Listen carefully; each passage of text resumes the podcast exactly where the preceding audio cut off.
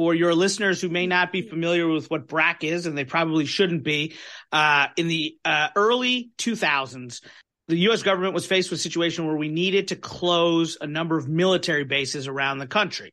And so it was too difficult for Congress to try and pick and choose the the the bases that would stay open and the bases that would close.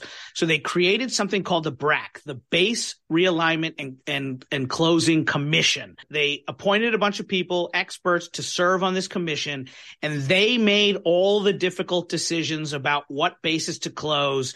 And Congress then voted it up or down and everyone hated everybody that served on the BRAC, particularly obviously in those communities in which the bases were closed. But 20 years later, it actually worked. Or maybe it's been 15 years. It actually worked and nobody remembers who the people were who were on the BRAC. And so I think like a BRAC for infrastructure could be necessary. Get a group together, experts from across the country who this is what they do for a living. Let them make the difficult decisions about where to put transmission lines and pipelines and how to spread the costs and have Congress vote it up or down.